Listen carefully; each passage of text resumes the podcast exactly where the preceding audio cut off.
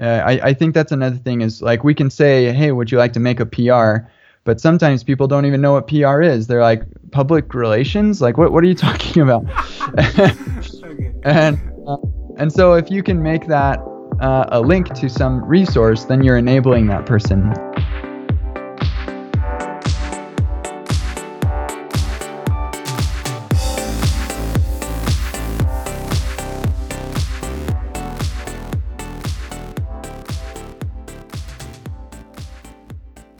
Everyone, uh, this is the newest episode of my podcast, and today I have uh, guests from the other side of the world.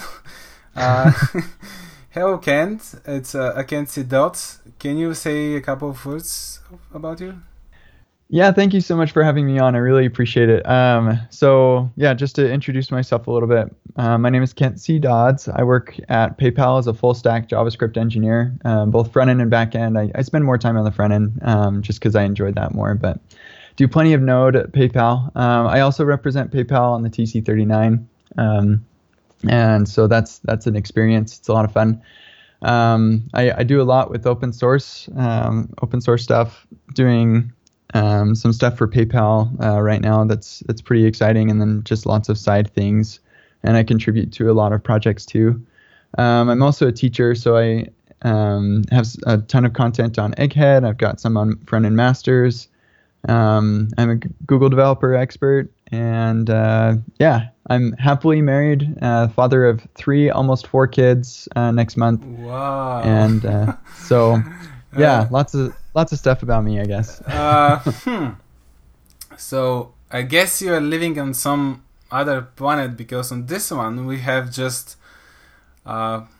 24 hours per day. I have no idea how you actually managed to do so much th- stuff. Uh, yeah, and I because I have two kids, and I know that with the kids it's it's really difficult.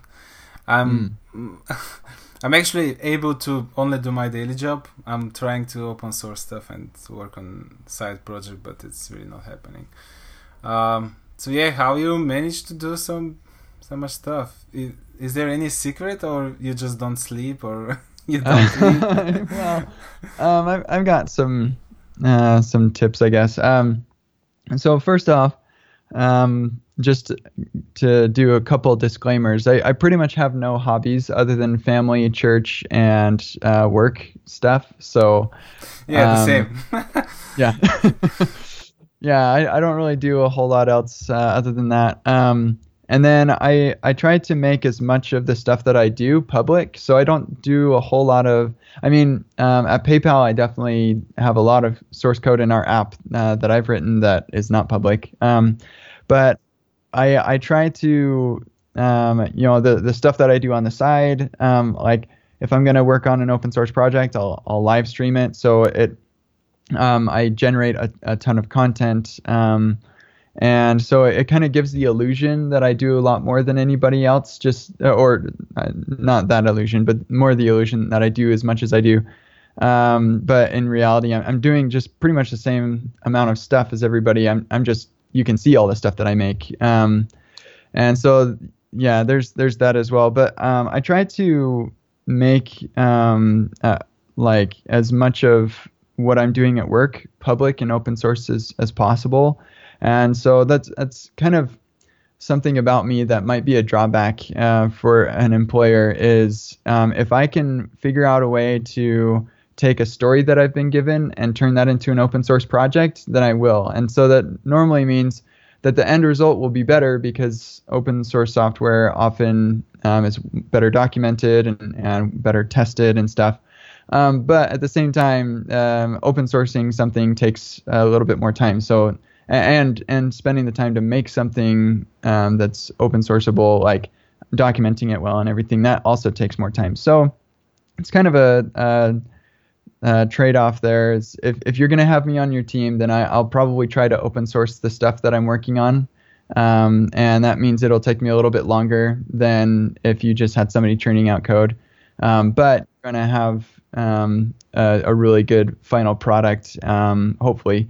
And uh, um, and PayPal is uh, really liking the open source stuff that I, I do for PayPal because you know if I'm doing it for PayPal, it's going to be under the PayPal org, and um, and that's good for PayPal. Uh, both of my open source projects that I have uh, built for PayPal. Uh, well, one of them is by far the most u- widely used project, including PayPal's Node SDK. It's it's the most popular open source JavaScript project that PayPal has.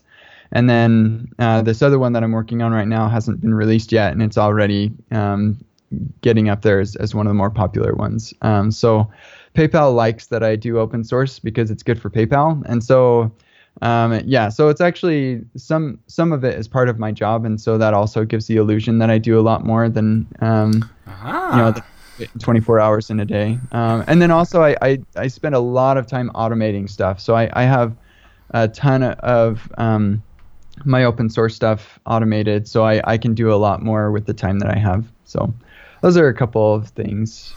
yeah, I um, yeah I I noticed that the hiring today is really difficult, and the companies the companies are actually struggling to find people, and that's one of the uh, that's one of the approaches actually to open source something to become popular and then people start liking the uh, liking the company. They want to work with these people which are building these cool things and so on. Yeah yeah it's uh, like a recruiting mechanism for sure. I've, yeah, I've definitely had people tell me that they're more interested in working for paypal because of some of the things that i've been able to do so um, that's yeah, that's for sure. okay. and you don't have this uh, stopper to like publish something which is not ready? I guess you just throw stuff and or well, I, I don't open source everything. Um, I, I try to make the things that I open source be useful, um, at, at least to somebody.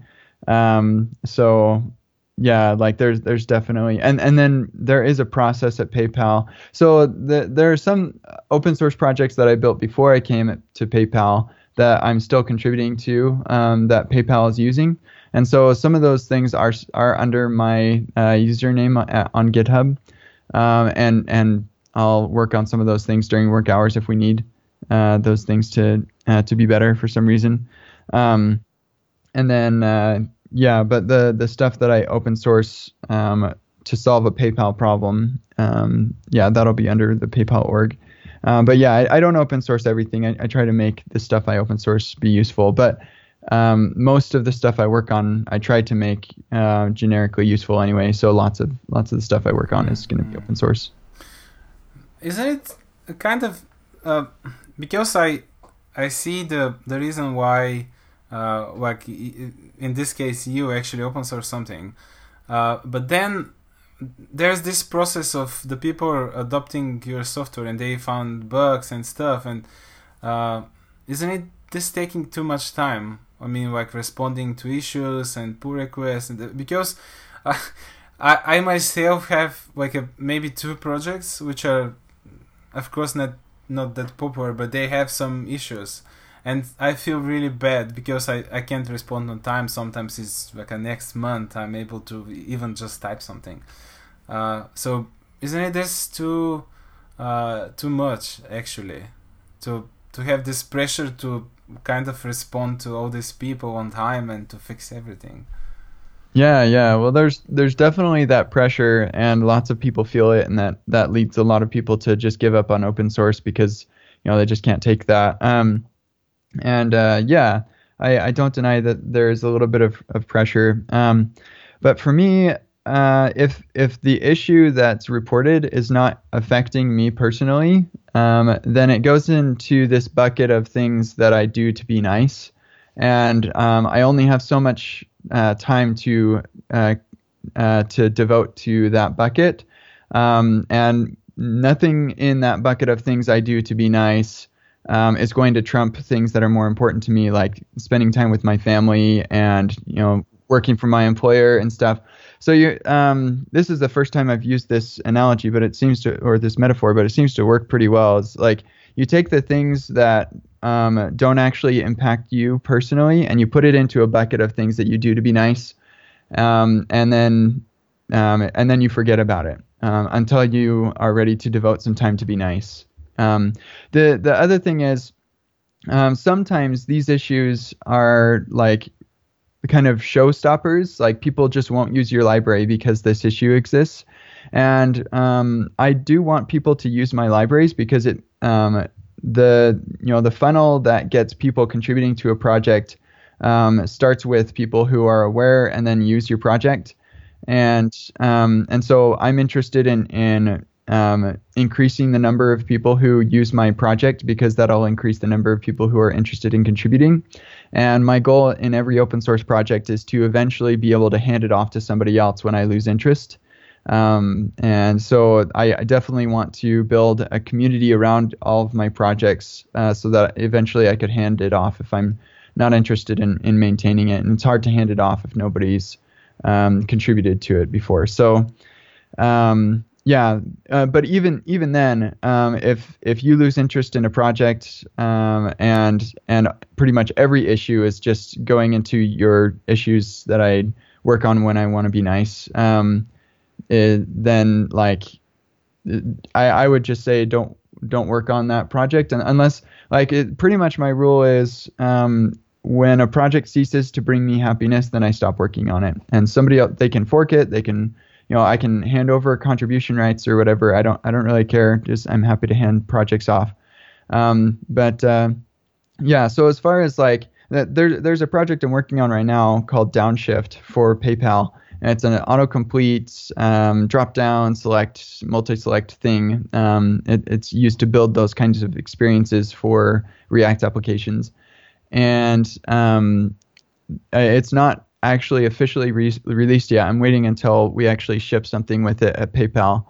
Um, but as I've been developing it, I've been getting a lot of issues and, and feedback and, and ideas, and those have been invaluable to me um, for creating the library. So there's that side of it as well, in that um, sure you do get these issues, um, but it's better that developers who are starting to use your library are catching those issues rather than your users catching them when you, because you just you know committed this directly into your code base. No developer saw it, and uh, your users catch these issues. So there's that side of it as well. Um, that these issues are actually contributions, um, and I, have got a whole other um, idea uh, or topic around um, recognizing contributors to projects, but I'll I'll just leave it at that.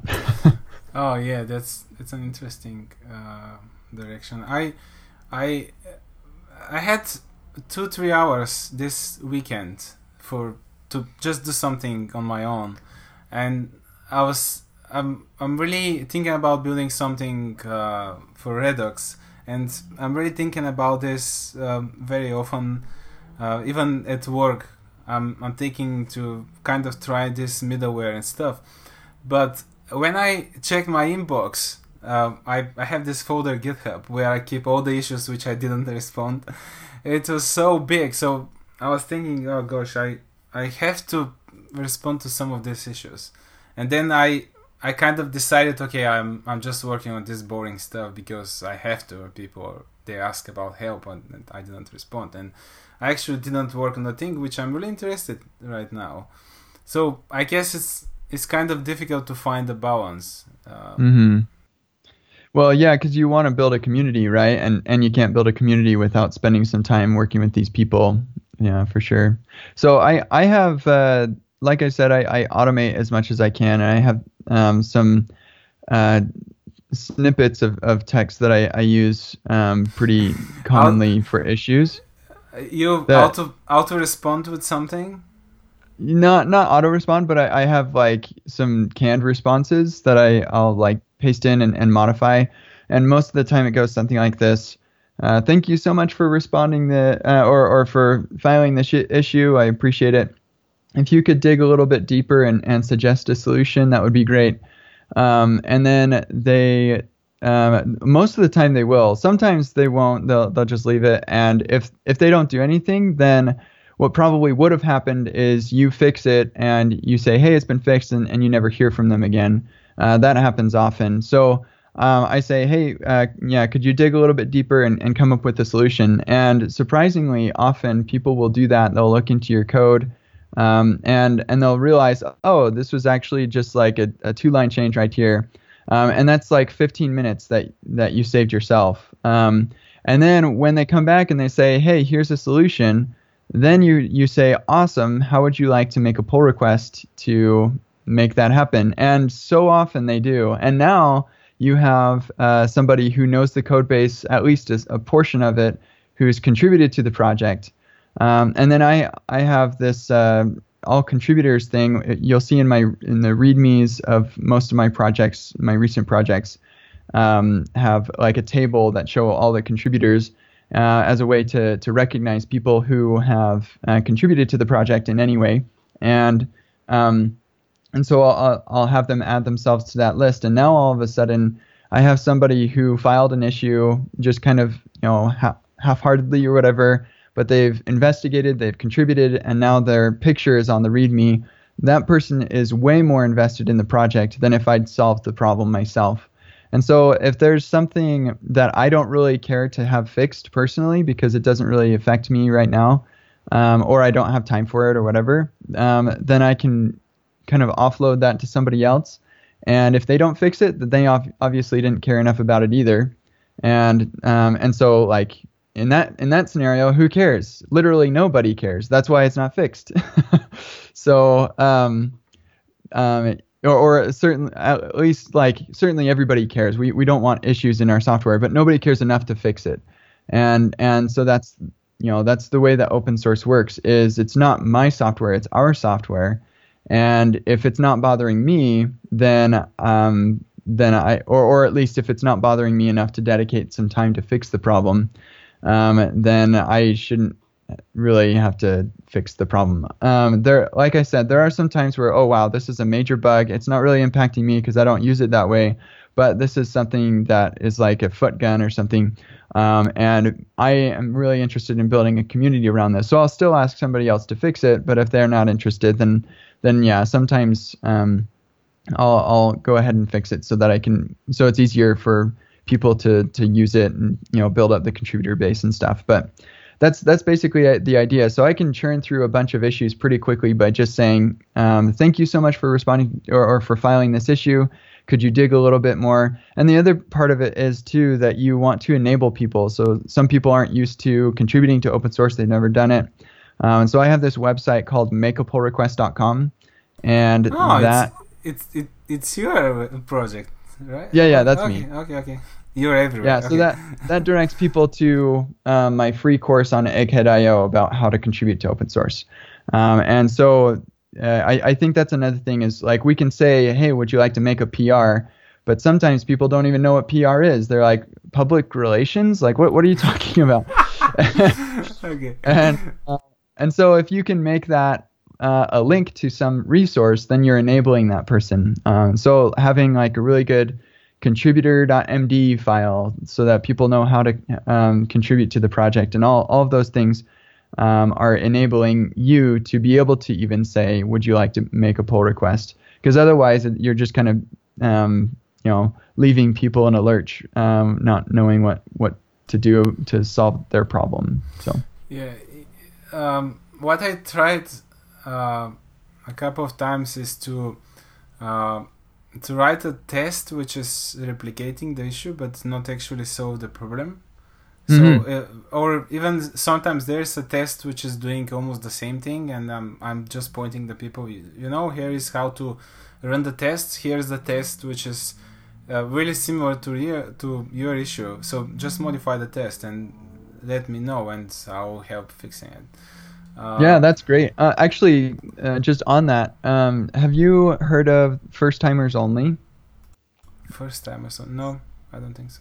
Yeah, so there's this uh, this thing that I started back in 2015 um, called First Timers Only, and it, and it was basically what you described. Um, like I, I was working on an issue, and it was really easy. It was like a two-line source code change, and uh, so I um, when I when I'm doing open source, if I've got uh, you know, I, most of the time I try to do TDD, So I I um, I implemented the test, it failed, and then I fixed the the problem with like two lines of source code change, and then the test was green, and I was ready to commit it, but I decided not to because I thought, you know, that was really easy for me because I know how to do this, but for somebody who's never done it before, that would be a little bit more challenging. So maybe w- we can use this as an opportunity. So I removed the the solution. The test was red, I was using Mocha, so it was it.skip, and I skipped the test.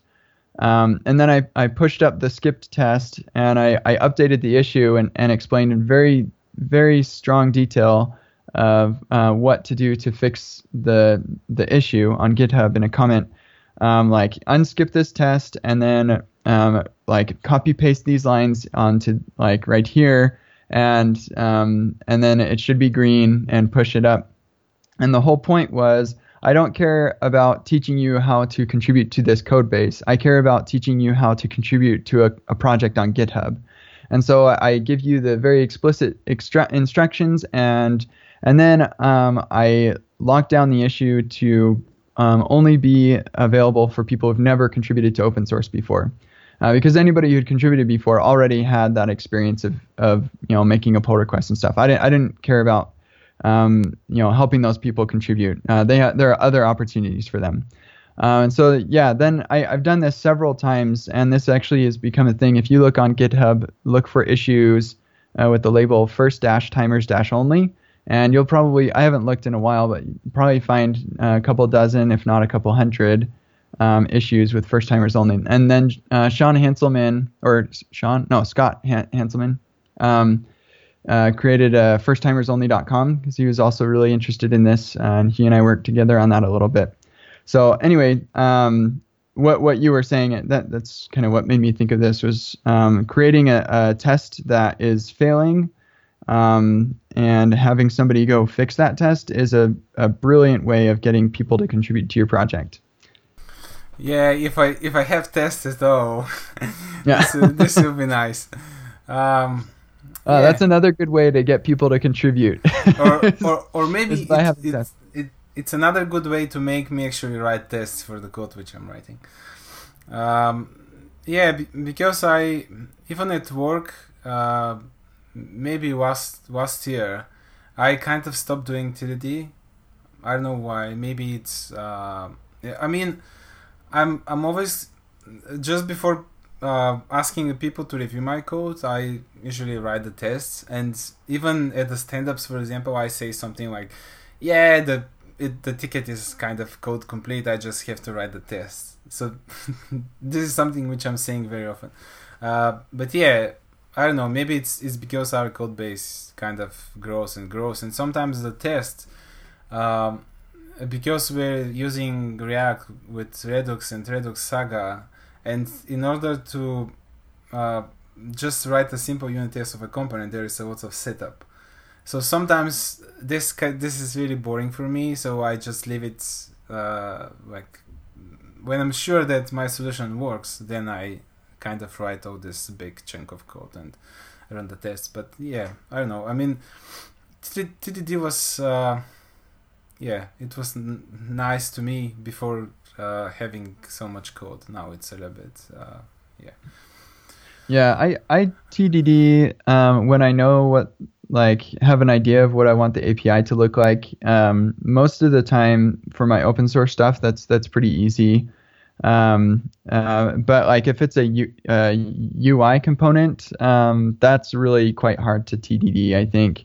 Um, so I, I don't often TDD UI, but if it's something like a, a tool um, you know, some Node API or something that I, am writing, um, then that I generally find it's easier to uh, TDD something like that. But I, I found sometimes um, that um, with TDD you have the red green refactor cycle, and often people skip the refactor cycle.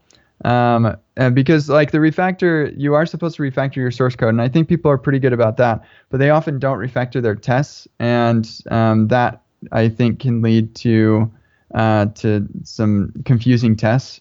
Um, but even even still, I, I, think also this fighting for um, 100% code coverage um, is like all of my open source projects are 100% code covered.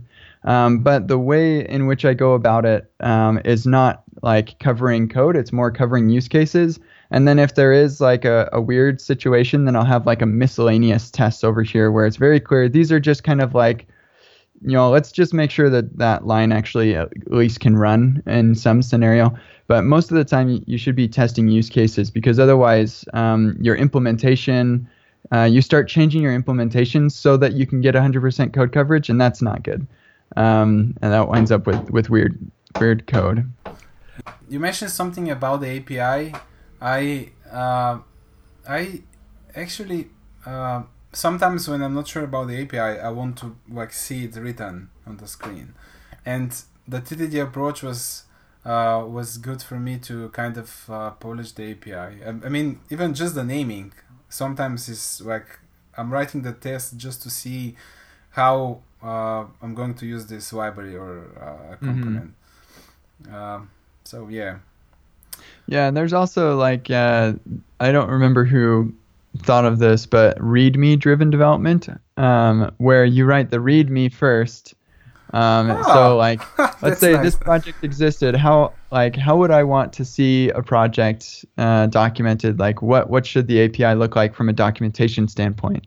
And then you build the implementation from that. And I think that's a pretty cool idea too. That's really really nice. Okay. Yeah, I never thought about this to be honest, but yeah, interesting.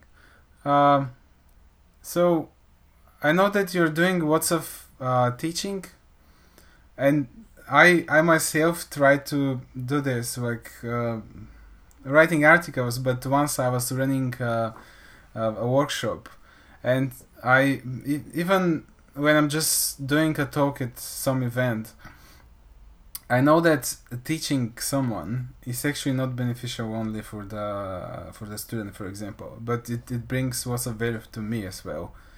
Uh, what do you think about this? But because you're doing so many like courses and uh, podcasts and stuff, uh, what do you think about your benefits from from doing this? Yeah, totally. So um, one of my favorite quotes about teaching is from Ashley Williams. Uh, she works at NPM, so lots of people are familiar with her.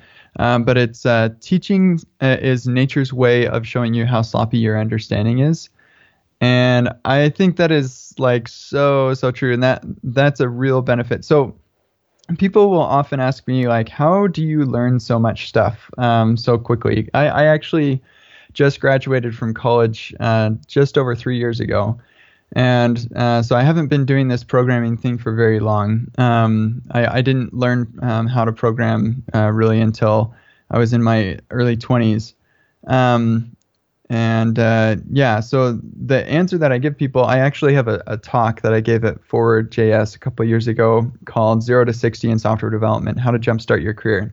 And in that talk, I, I explained that the, the process of of learning for me has gone like first you consume a bunch of information with newsletters and podcasts and just get a very shallow surfacey level understanding of the existence of a lot of different things.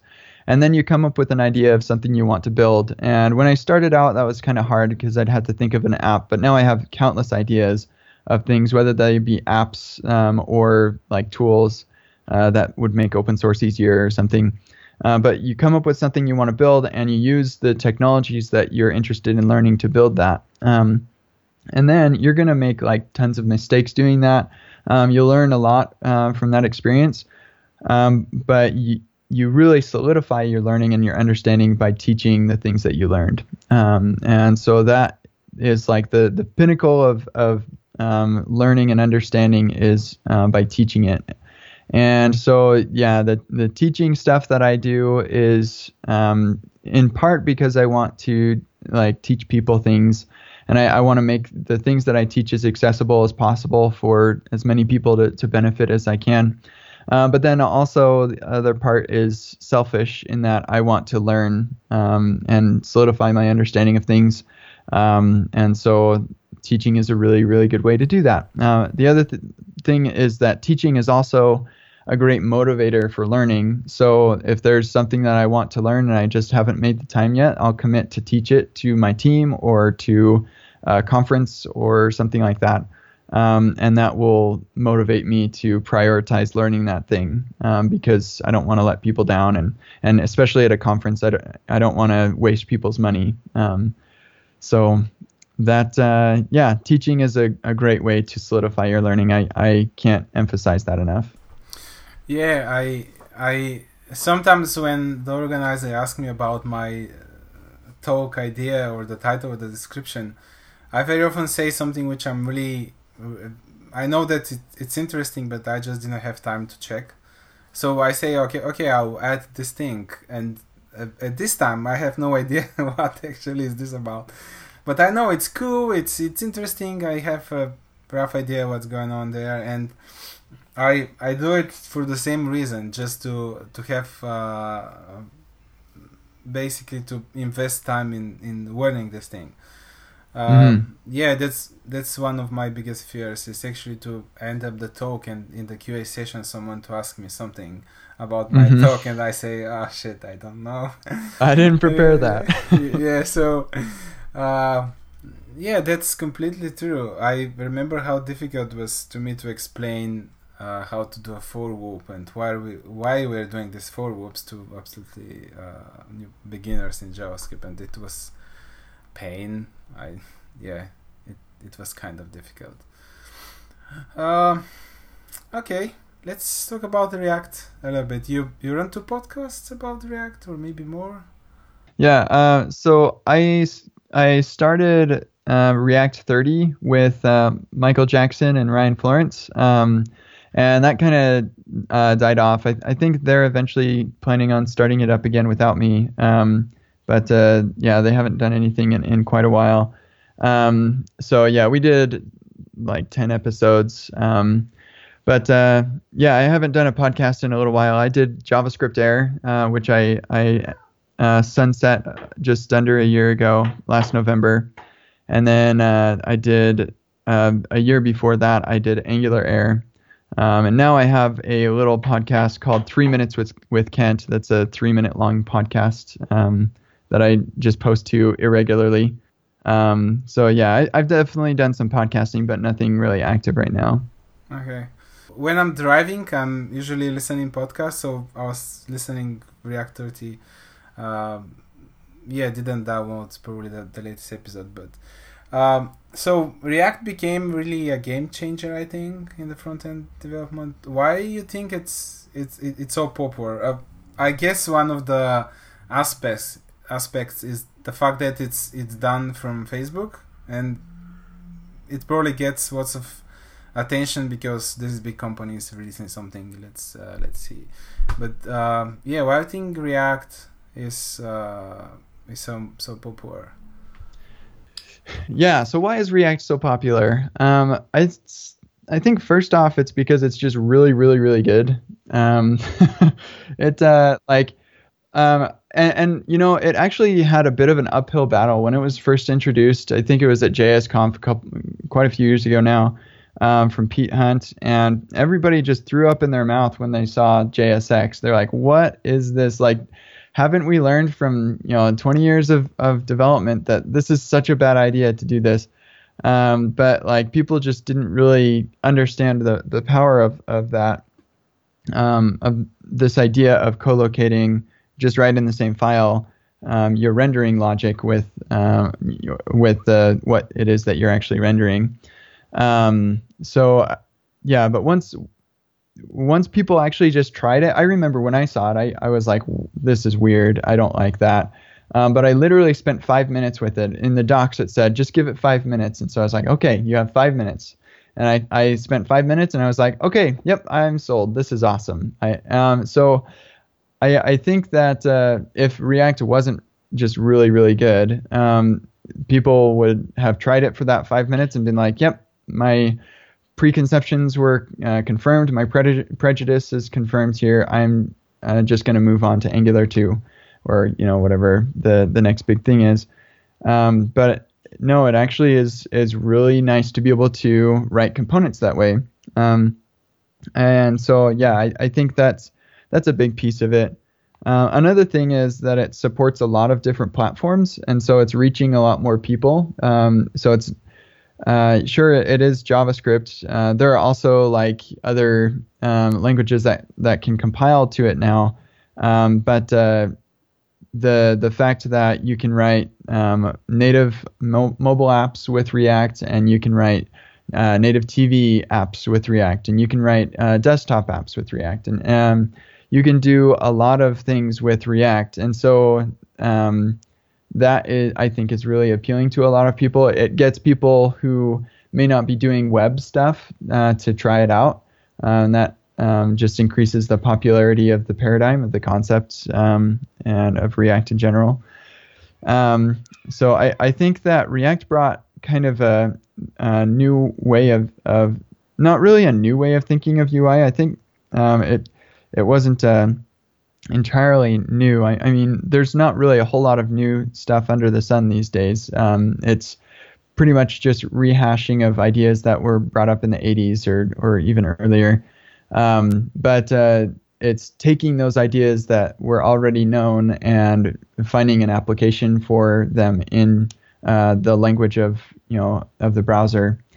And um, so React just really popularized the ideas of um, one-way data flow, um, or or um, I think what's even more important than one-way data flow is just the idea of components, um, and that um, like having a clear answer of where state goes. I think is is one of the real benefits of, of React is I have this drop-down component and I need to control the is open state, and I know exactly where that would uh, where I should put that. And then people coming into the code base, if they see I, there's something broken with the is open state, they know exactly where to look uh, to find where that problem is. And um, uh, I think that's a really powerful paradigm uh, as well that that React has really uh, brought to the forefront. Um, is uh, because I, I, think state is one of the hardest parts of applications in general, and um, and the larger an application grows, the harder that problem becomes. Um, but if you can compose a, an application of smaller components, um, then it becomes easier to manage the state problem. And React is really good at, at uh, breaking bigger applications down into smaller components. Um, and then you say, oh, there's a problem with the state, um, and I know which component that belongs to or that that state would go in. And so it's really easy to uh, to isolate the issue to a component or a set of components um, and and deal with the state issues that you have. So I think there's a there's a combination of things, um, but uh, yeah, React is just is really really good, um, and I suggest anybody who hasn't tried it to definitely try it. yeah. Uh, so you mentioned that you were doing a podcast for Angular. So, yeah. So you probably spent some time like developing with Angular. Uh, yeah, yeah, a I long guess. time. Okay, so I actually didn't use Angular in production, but uh, a, a big difference for me from Angular and React in the beginning, uh, because there was a moment where I had to kind of pick a framework, and I wasn't into Angular and I wasn't into React, and I was checking both frameworks and.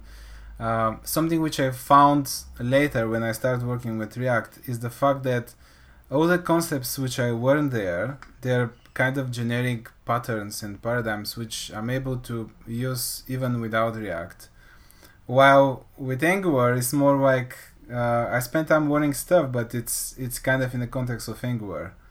Mm-hmm. And do you see people uh, kind of seeing this or? Yeah, oh yeah, totally. People see this. Um, that's one of the things that I really like about React is that when when I'm writing React, I'm learning JavaScript because uh, I I learned all there is to know about React in a, like an afternoon, um, because it's the API surface is like really small, and then from there on out it's just JavaScript. Um, whereas with Angular one in particular, there um, I I spent uh, like uh, two years uh, with Angular and the whole time I was learning Angular. Um, I I did learn some JavaScript stuff, um, but uh, yeah, lots and lots of it was domain-specific knowledge that I couldn't transfer, uh, which is a shame, um, and I I will avoid uh, doing ever again. Uh, is I want to work with something that is minimal enough that I can spend more of my time working with um, uh, with the language uh, than I work with a framework. Um, and I, I, appreciate the value of being able to ship things quickly. And um, with React, you um, do need to like bring more things in and, and wire things together, and you need to learn um, what dependencies are good fit for what situations, uh, stuff like that. But I, I actually uh, think that I can ship things just as quickly with uh, React, even though I do need to maybe wire some of these things together in some way and have a build and everything like that. Uh, but uh, yeah, the t- the tools these days are just so good, um, and I I think that React. Well, one of the things you want to optimize in a code base is changeability um, or deletability, uh, because that's like there's there are very few apps that really matter that will never change. And so I think React is really good at, at being able to optimize for that um, that changeability or that uh, removability. Uh, anyway, yeah. So I I think um, being able to uh, um, have all of your tools in a single toolbox is kind of nice. Uh, and and then everybody knows. Um, oh, I'm in an Ember application, so I know exactly how everything works because it's all convention based. So there's a lot of benefit to that. Um, but I I just feel like um, despite that, uh, React is just so incredibly flexible and um, at the same time simple and minimal um, that it, it is it's worth it to me to have to wire up dependencies myself um, and have to um, yeah I don't know. I kind of I feel like I've trailed off of what you were talking about that that the idea of being able to focus more of my time and attention on uh, JavaScript rather than a specific framework is uh, is a huge benefit to using React for me. Yeah, you you mentioned that thing with the wiring, the fact that uh, because React is just like a view layer, and you have to do all the other bits by yourself. Uh, sometimes I find this uh, not so nice because uh, it's probably because I'm making wrong choices about using the wrong library or something, or uh, maybe I'm trying to implement something which is already there and it's battle tested and people are using it for months and it's it's fine. Uh, but yeah, I I guess it's this will change uh, with the time. Even with even with the routing, for example, we all know that React Router is the thing. You Mm. That's the way to do the, the routing in, in your apps. But in the beginning, it was uh, was not so obvious. And yeah, I I tried myself a couple of things and they end up bad. Uh, but but yeah, I guess as a downside of React, it's maybe the fact that you have to uh, wire more stuff by yourself, which from my point of view, because I like playing with stuff, I guess it's it's good but yeah sometimes it takes uh, time and it is a price. Mm-hmm. uh, yeah okay. So what do you think about css in javascript? We we mentioned JSX and the people were, weren't really re- really happy with it in the beginning. Like writing html in javascript was so uh, weird. What about the css in javascript? I i know that you're doing the the gra- glamorous right? Mm-hmm. Yeah. So, yeah, what what do you think about this approach? Like, um, well, I think that it's great. Um, so for the same reasons that I'm glad that I'm writing my HTML and my JavaScript, I'm glad I'm writing CSS and JavaScript. In fact, I'm even I'm even happier um, about writing CSS and JavaScript because I, I think um, CSS is even uh, has even more foot guns than HTML ever did. Um, so being able to um, have all of the power of a real language and um, in, to control the styling of my components is a really nice thing. So often, um, like w- or or when um, JSX was kind of hit the scene, um, people would scream, "Oh, separation of concerns! Like, why are you putting that uh, together? It's garbage." Um, and uh, the the response is, well, actually, no, it's not a sep- uh, what you're doing is a separation of technologies, not concerns. So the concerns is the component, and that is my concern. And the component is incomplete without the HTML. Um, it literally is uh, like you can't you can't see anything without the HTML. Uh, there's nothing to interact with. Uh, sure, the JavaScript can enter uh, can can add um, some functionality to that, but that's um, you may as well couple those things together. They're already coupled um, just by nature of it being a component. So uh, why don't you uh, fuse them together to make it easier uh, to develop. And uh, and then if we can make that fast, then you really have no reason to not do that. So um, yeah, that's the like idea of JSX. Well, CSS is the same way. Let's say you have a toggle button that um, that shows differently when it's toggled on. Uh, so without the CSS, your component is broken. Uh, so it's incomplete without the CSS. It doesn't work without the CSS. So um, they're coupled. Um, you you cannot uh, decouple those things. And so why don't you just marry them um, and and fuse them together just like we did with with JSX? That's the my idea of CSS and JS is that having them um, uh, together is just like that's what a component is. It's HTML, JavaScript, and CSS. And so um, yeah, that's like, and then CSS has a lot of uh, footguns, like I'd mentioned, like um, because of the way that the cascade works and everything, and uh, specificity and stuff. Like the answering the question, can I delete the CSS, is actually really hard in a big application because I don't know. I have to go to every single page and check all the selectors and see if this one's being used, because some uh, you know intern, like I've done this um, when I was an intern um, like uh, computed the class name to apply to this this element, and so now there's no way to even grep across the code base for this class name because it could be uh, concatenating some strings or something.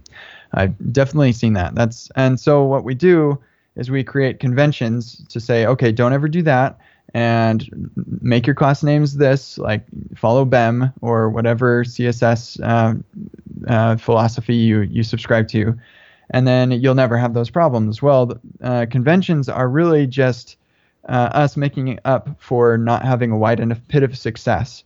And a pit of success is how easy is it to do the right thing and how hard is it to do the wrong thing. So if you have a wide pit of success, it's really difficult to do the wrong thing. Um, it's just the, the the natural like it's it's not impossible um, because sometimes you do need escape hatches. You need to be able to touch the DOM in React sometimes.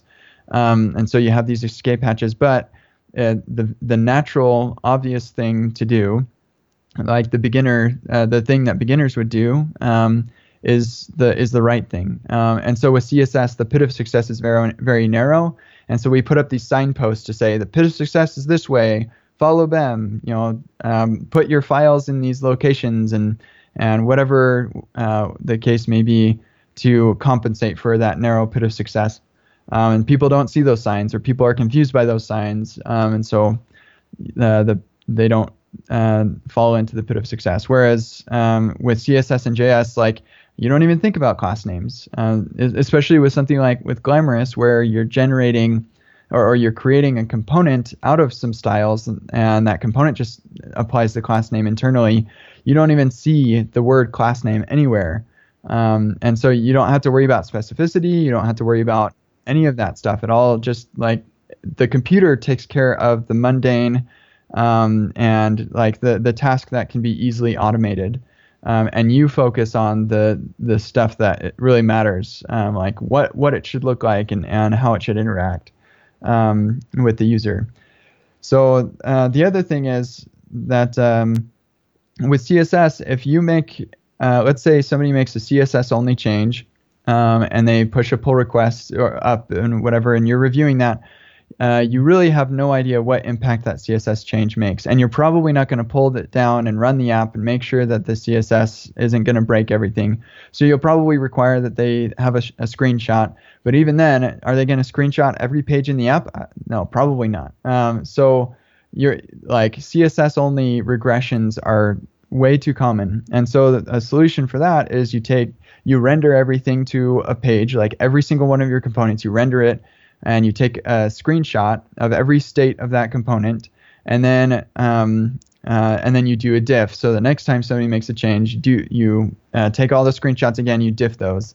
There are tools that allow you to do this, but it, they're very flaky, and uh, yeah, just they're they're not easy to set up, um, and they're not easy to run. They they take a lot of uh, resources. So uh, so that's not really like that's a solution, but it's it's a difficult one. Um, so an alternative to that is um, if you write your CSS in your JavaScript, then you go ahead and you render, and then you can go look at the uh, style sheet abstraction and say, hey, what CSS has been rendered? and you put that into uh, your jest snapshot. And so now you take a snapshot of the component, like here's the current state, snapshot that, and it'll show you the HTML that would be rendered and the CSS that would be rendered. So you don't see it visually, but you can at least see what impact your CSS only change made on the components in your code base. And you say, oh, you changed the button color to look like this. Well, I just realized because this snapshot was updated that uh, we don't actually want to change the way the button looks like on this page. Uh, and that's something that would be really hard to uh, to do in uh, regular CSS. And then the idea of, of being able to uh, delete some CSS or change it um, becomes really easy because um, can I delete the CSS? Well, yes, I can because I'm, I'm deleting the component that's associated with it. And it's like very clearly it's in the same file. It's not being used elsewhere. Uh, and then you can trace dependencies and say, oh, this component's being used here. I'm going to have to either move it or um, or change change that. So like adding all of that explicitness um, just makes like maintaining a code base of components uh, just so much easier. There are fewer foot foot guns. The pit of success is much wider. It's not perfect, um, but it's certainly so much better. So those are a bunch of my thoughts and feelings around CSS and JavaScript.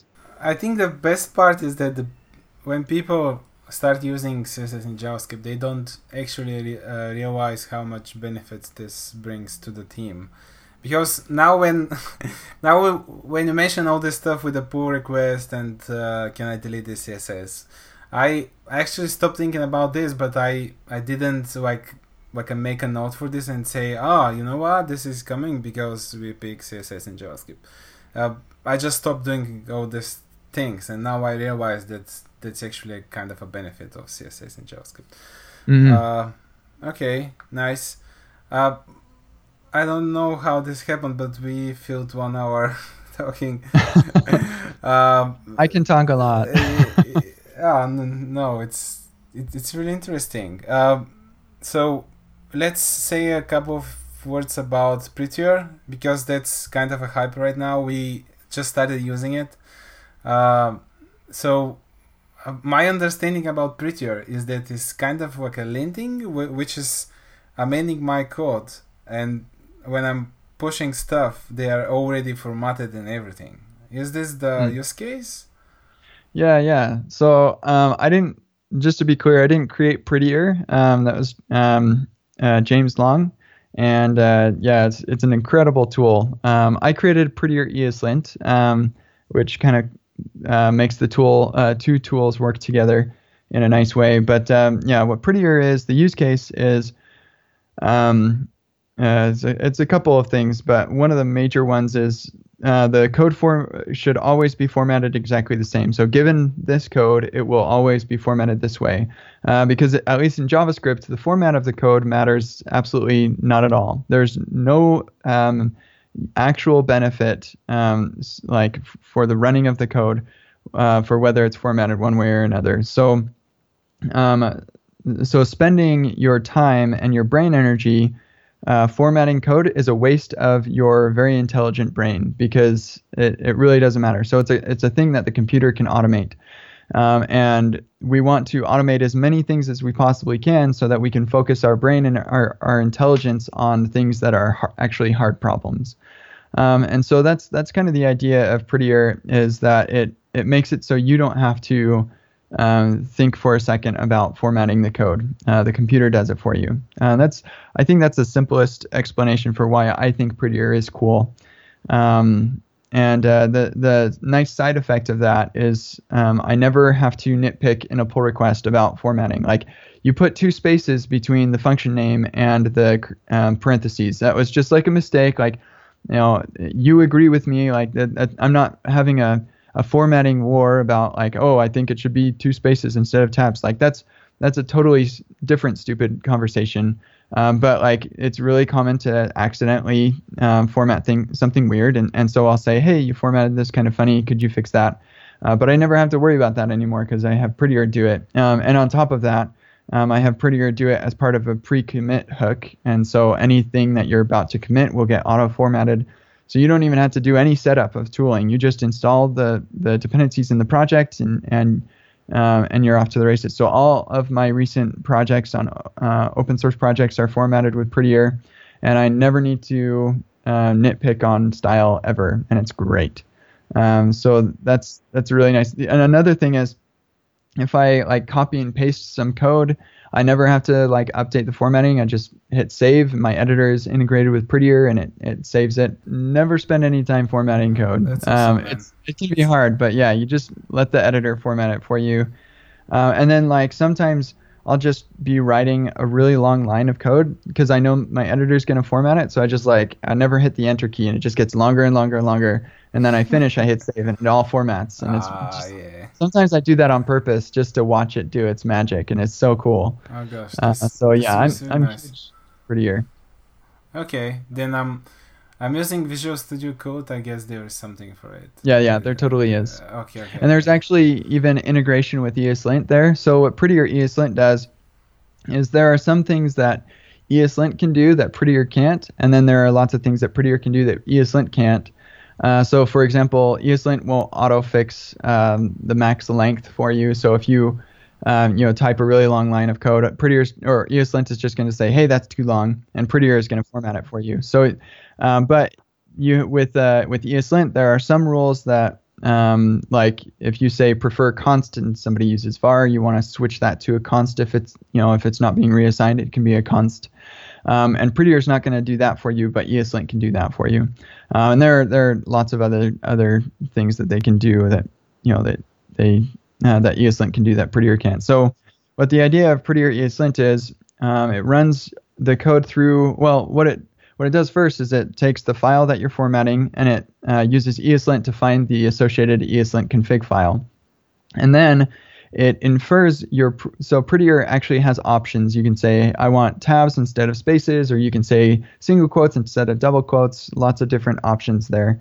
Um, and so you configure ESLint for some of these um, these preferences, and then Prettier ESLint will find the ESLint configuration and determine what your Prettier config should be based off of that configuration, um, and then run Prettier on your code, and then it will uh, run uh, take that the result of that Prettier run and run that through ESLint uh, with fix. So ESLint has a f- auto fix functionality.